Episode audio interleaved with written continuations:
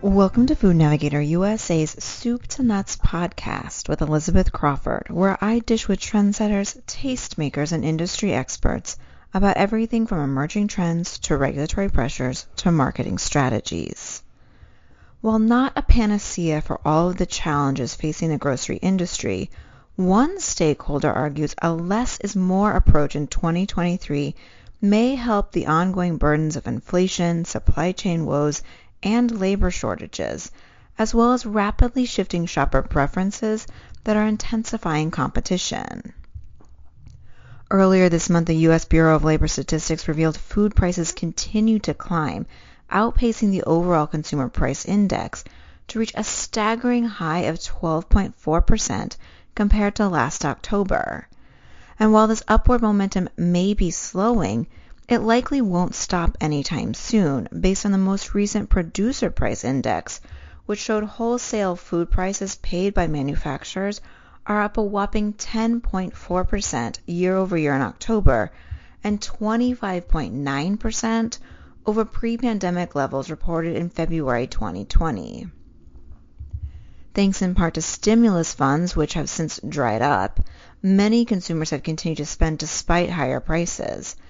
But recent research suggests that may be changing, with 84.51 Degrees November Consumer Digest survey revealing 39% of shoppers are buying fewer groceries and 61% are cutting back on non-essentials like snacks and candy. Others are reducing how much they spend on staples like dairy, deli, produce, and frozen food. So as consumers look for ways to save on their grocery bills, they increasingly will be looking for deals and ways to save on everyday items. They likely will continue to turn to new brands and retail banners, pushing industry players to make tough decisions about pricing, promotions, product assortment, and which services they offer and which services they discontinue, as they struggle to balance consumer needs and basic business requirements.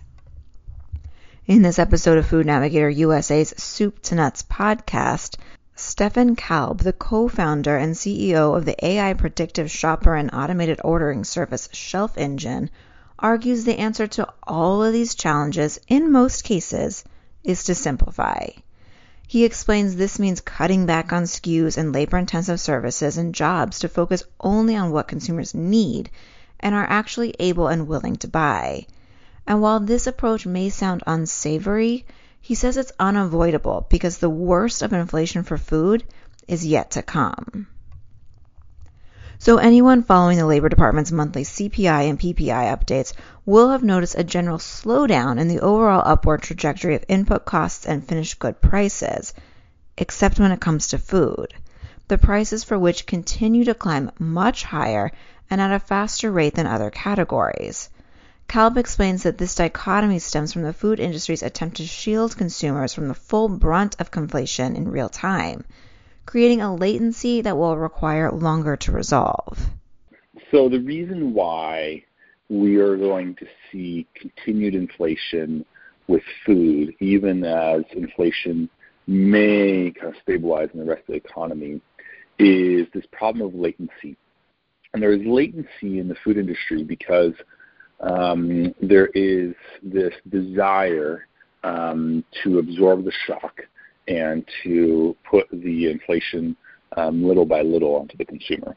So I'll give you an example. Say I'm a supplier and I sell bread to a grocery store, and all of a sudden my wheat prices have gone up and my labor prices have gone up.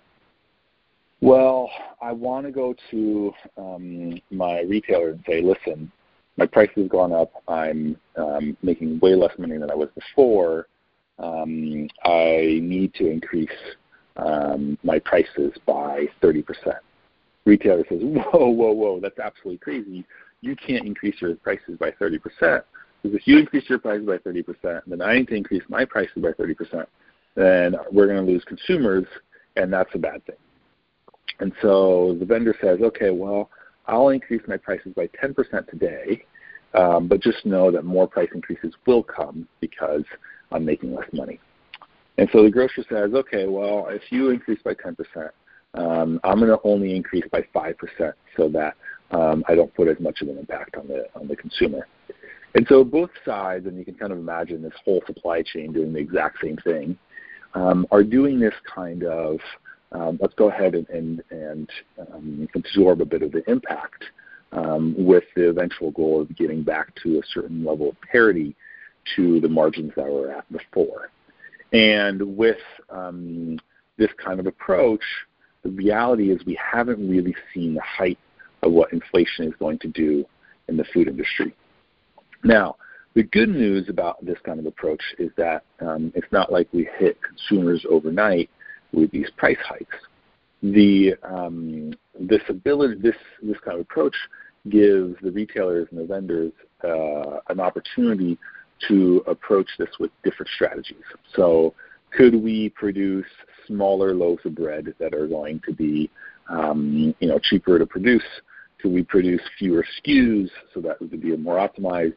Could we produce things in a more efficient way, and so on and so forth?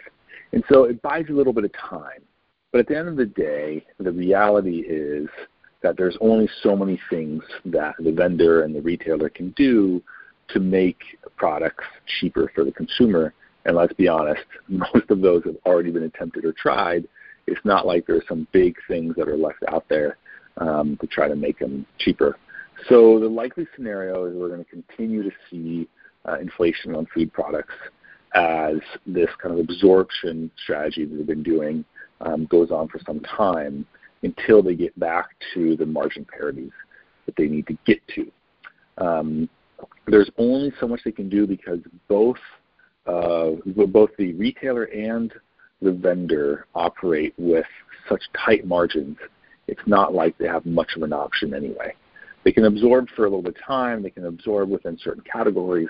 But at the end of the day, we're talking about, in grocery, the average net margin of a grocer is 1.9%, right? So it's not like they can make some big ground here by giving up their margin. They just don't have that much space for it. And the question is, okay, well, what really happened there? Like, why are we hitting these inflation points that are so drastic? And, there's a lot of questions around that economically, but in the food industry, the one thing that we know that is absolutely true is that the source ingredients became more expensive, and the shortage of labor made it so that people had to pay more for labor in these facilities to be able to get people to work. And so we're in this place where we've had such incredible whiplash of, from the supply chain and what's happening in COVID to now the inflation. So products that have high levels of labor invested in them. So you take a look at things that are on the perimeter of the store that have a lot of high touch kind of things to them. So, some sort of prepared meats. Or a cheese counter that does their own cut cheeses or cut produce or most anything in the deli. Those items, because they follow this increase in pressure from labor, they're going to see some pretty meaningful price increases. And unfortunately, I think it's going to be quite uncomfortable. It's probably going to make regulators start to think that they should intervene at some point because I think prices will go up significantly for those high-touch items. But it isn't just prices for high-touch items that will continue to rise. They're going up across grocery categories, which Kalb argues is prompting shoppers to pull back on what they put in their carts and retailers to reduce what they stock. We're going to have a lot more people shifting to some of the cheaper products within the same category they're looking for. And it's really up for the brands to entertain, selling some more value products to be able to continue to capture their customers. But that's going to be, we're already seeing this in our data, and we know that our retailers are seeing this in basket data. Very quickly, in a matter of a few months, we've been seeing consumers shifting their buying patterns who have been very loyal customers have been shifting their buying patterns to get their basket size on the dollar level back down to what's more sustainable for them. So I think the one thing that we're going to see is that a lot of retailer strategies have been, in the last decade or so, leaning on SKU proliferation. And so you can see some of the categories that have had a really large SKU proliferation, and that's been really costly for the retailer and costly for the consumer. What I think they will do in terms of readjustment is what we call SKU rationalization. Is you're going to have this big kind of pressure on the margin. It's going to go to the category managers. Category managers are going to have a hard decree from management at the grocery level that's going to say, hey, you need to make sure you hit this kind of margin, and they're going to cut out the SKUs that don't make them that margin. So I think we're going to see a reduction in terms of the number of SKUs that go out to be able to mitigate that kind of a pressure. I say this, and I'm going to be totally speaking out of both sides of my mouth on this one, but at the end of the day, this is also a means for them to lose market share. So there are chances that they go to other categories where they push on more SKUs to try to gain customer traction on that. But this is a really costly place. I mean, generally speaking, in the U.S., grocery stores are over-SKUed, and it costs them a lot of money. While this reduction will hit manufacturers of all sizes offering all types of products, Kalb acknowledged that younger emerging brands may suffer more as retailers are less willing to take a chance on products or companies that consumers are not already familiar with, unless it offers a value proposition. But this doesn't mean that startups are out of luck, simply that they may need to rethink their business model and how they structure sales agreements with retailers. We've observed a handful of, I'll call them younger companies, some of them startups more, some of them have been around a little bit some time but don't have the size of some of the large brands out there. So what we've witnessed is if they're offering a value-based product, this is the perfect time to do it, right? Something in bulk that's cheaper, or something that's a smaller size, that's a lower dollar volume. But generally speaking, if they're doing something that is value-based, it's going to pay off for them. The second thing that we've seen is more and more agreements where they enter in with the retailer to give more benefit to the retailer to be able to carry the product. So one of the things that we're seeing come up more and more are shrink caps.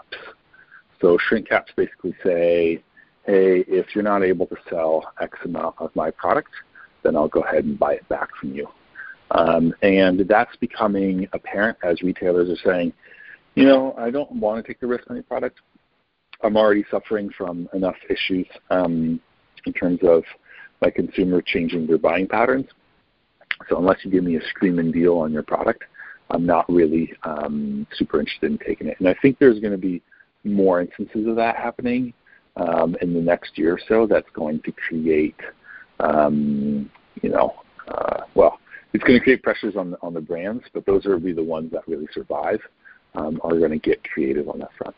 Just as consumers are gravitating to products with better value proposition, Kalb says they're also gravitating to retailers that can offer more savings, a phenomenon that increasingly is driving higher-income consumers who make upwards of $100,000 a year or more to shop alongside lower-income consumers at Walmart. The result is a more competitive landscape that will require retailers to adopt creative solutions to lower prices and continue to drive foot traffic. So Walmart's in a little bit of a different space than, say, like a Whole Foods. And the reason is because, let's say I really like organics, and I like to shop at Whole Foods, but I can't afford it anymore. I might start shopping at Walmart, and I'm going to start buying more and more organics from Walmart because I can get an equivalent product for cheaper there. And that's a very different scenario because Walmart's going to say, oh, well, I have a bifurcated customer base that is growing in some of these, more high-end products. Well, the reality is that's working for them because it's a growing category for them. Interestingly, Target's actually very much in the same space. But you have the nicer grocery stores that are suffering from that and who are losing customers. Probably the best example of that is if you take the LA market. The LA market's a fascinating grocery market. By definition, I would say it's probably the most competitive one. You just have a lot of really nice grocery stores, and they're competing for market share in a very aggressive way. What's happening in the LA market, which I think will manifest itself throughout the rest of the country, is that all these really nice grocery stores are trying to gain these customers, but they're just too expensive at the end of the day. And those customers are going to more value-based grocers to be able to buy an equivalent product. And I think we will see the revival of, and the growth of these nice grocery stores in terms of their sales numbers go up when the economy starts picking up again. But in the meantime, people are going to be really careful with every dollar they spend, and they just can't spend it on, the fanciest tomato at the grocery store. They're going to go to a Walmart. Your value base are sitting in a really great place because you're just going to naturally get a lot more customers coming to you than you were before. A couple things to note on that front that are pretty amazing plays that we're seeing out there. I'll give two examples. One is Target, and the other one is Dollar General. Now you're probably going to be surprised that I'm even bringing up a company like Dollar General and why we're talking about grocery. But Dollar General has an exploding grocery business, and so does Target. You ask yourself, we're talking about a lot of these stores being in rural communities, and actually a lot of them being in metropolitan areas as well. But they offer a product for a lot cheaper than your next door neighbor, which could be a Whole Foods, a Sprouts, or whatever kind of nice grocery store there is around there. And it's working. Their grocery strategy is working. And so they're going to be in a position, many of those kinds of grocers are going to be in a really great position going into 2023. So then the question is, if I'm a Sprouts or a Whole Foods, or even, talking about the biggest brand in terms of the highest end, it's like an Erewhon, how do I make sure that I keep my customer coming to visit my store? And at the end of the day, a lot of your customers are going to be dependent on price. And those stores will have to offer some more reasonable priced items to keep people coming in. And that's just going to be a big shift for them. So if I were a value-based grocer today, I'd be buying a lot of banners. I would be, getting a lot of promos out there, trying to win over new customers that now could be, a new entrenched customer that you could have. If I'm a better-for-you nice grocery store, I would be looking at either having a high-low approach to pricing or doing EDLP on certain kinds of categories, or looking to basically get my customer to perceive at least that I have some really great values in the store. But that's going to be just too important. There's just a huge part of the country that either they actually have less income or they perceive they do, and they're just going to make more conservative buying choices. This shift will test strategies like that of Sprouts Farmers Market, which recently removed itself from the price-cutting war in favor of offering more exclusive or limited products that shoppers will pay more for because they can't find them elsewhere. But Kalb says he is dubious of this proposition, noting that as household budgets continue to tighten, the total at the end of the receipt will become more important than recreating a restaurant experience at home or trying something novel. Kalb predicts that this will push retailers to rethink their assortment, not only to offer less expensive items, but also less items overall, starting with those in the center of the store. Now, what I think we will continue to see is the fact that center store is going to continue to shrink. And it's going to continue to shrink just because, at the end of the day, It's really costly for grocers to stock center store. They do it because they just want you as a customer to come in. But at the end of the day, Amazon is going to be able to outperform on margin for many of those items. Some of the retailers like Costco are going to be able to greatly outperform on those. And my guess is that we're at a place where many grocers are going to start radically reducing their center store because they're just not making money on it. It probably is not, something that I think everybody wants to hear. But a SKU rationalization is a really healthy thing to do. And for our industry to be able to evolve in the next phase, more, I guess you could say, in a meta way, we need a SKU rationalization for grocery overall, which is we need to stop doing some of the things that are really costly. We need to innovate and work on the things that really are going to move the industry forward. And we need a little bit of a pressure cooker scenario for us to be able to do that. And, I kind of go back to a Winston Churchill quote that says, never let a good crisis go to waste. And this is certainly that kind of an example. Let's not let this crisis go to waste.